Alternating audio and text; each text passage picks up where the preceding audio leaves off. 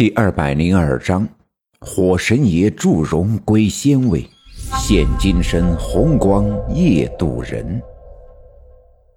刘家镇的村民们形容一个人得了一场大病痊愈之后，都会用到这样一个词：整个人就像扒了一层皮，用来形容这场病的猛烈。而赵村长这次可真是扒掉了一层皮。不过，毕竟还是保住了性命。我奶奶用纱布把赵村长的头缠好，刘振刚给赵村长挂上了消炎针。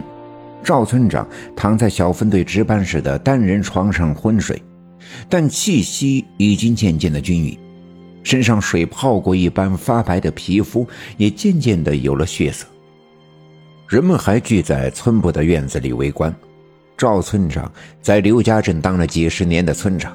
在村民们的心中，早已经有了一定的地位。赵村长得此怪病，人们大多数都是在担心，所以久久不愿散去。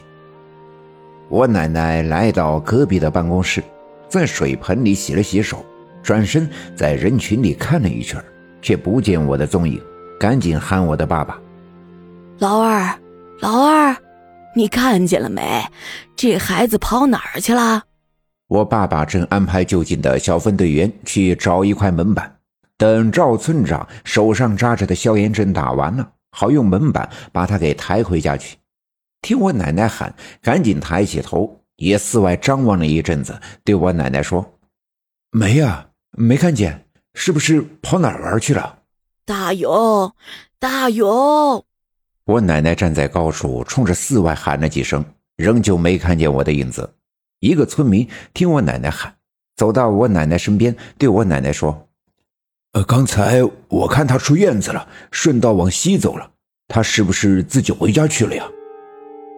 听说我自己往西走了，奶奶的心里更加的着急，因为我奶奶知道我一向乖巧听话，要是想回家，绝对不会不跟大人打个招呼就走的。既然自己走了，一定是有什么事，便赶紧打招呼给我爸爸。两人匆忙地跑出村部，顺路往西追去。尽管我只有八岁，但通过这段时间发生的种种，我奶奶和我爸爸早已不止把我当成一个八岁的不解世事的孩子。他们知道，在我幼小的身体里蕴藏着一股强大的、暂时还不能完全知晓的力量，这种力量最终将会在某种时刻彻底的爆发。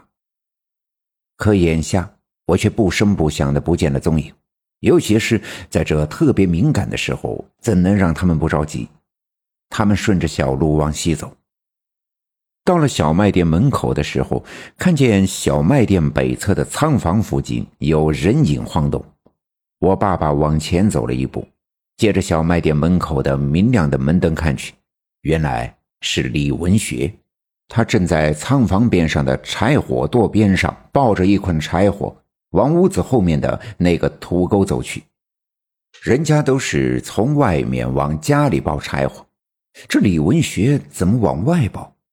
不过这都不重要，我奶奶和我爸爸没心思琢磨这个，继续往西走。这心里着急啊，脚下自然就加快，不一会儿就跑到了刘老七的家门口。突然。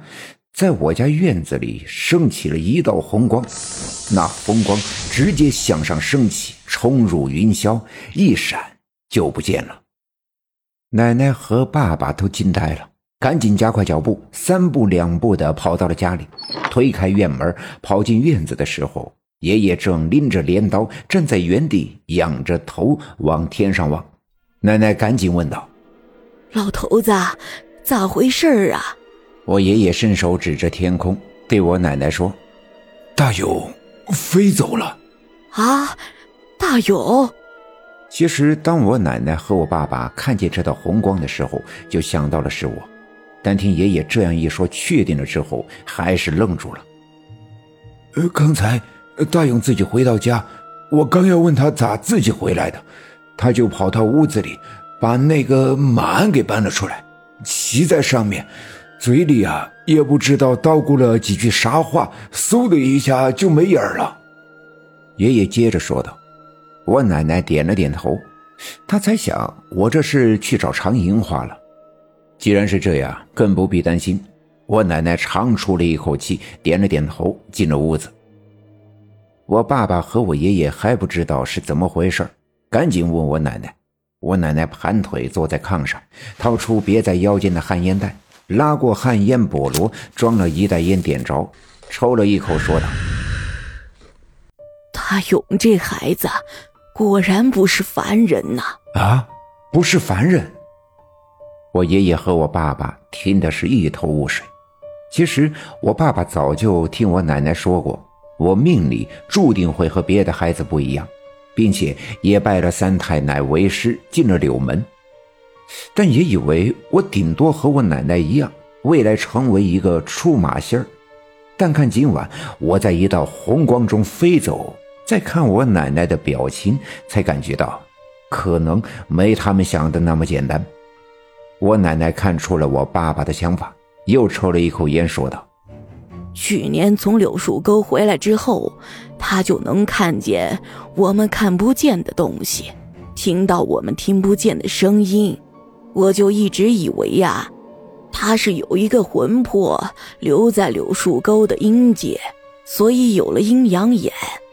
但最近我才发现，这孩子呀，是一位上仙投胎转世。”上仙转世。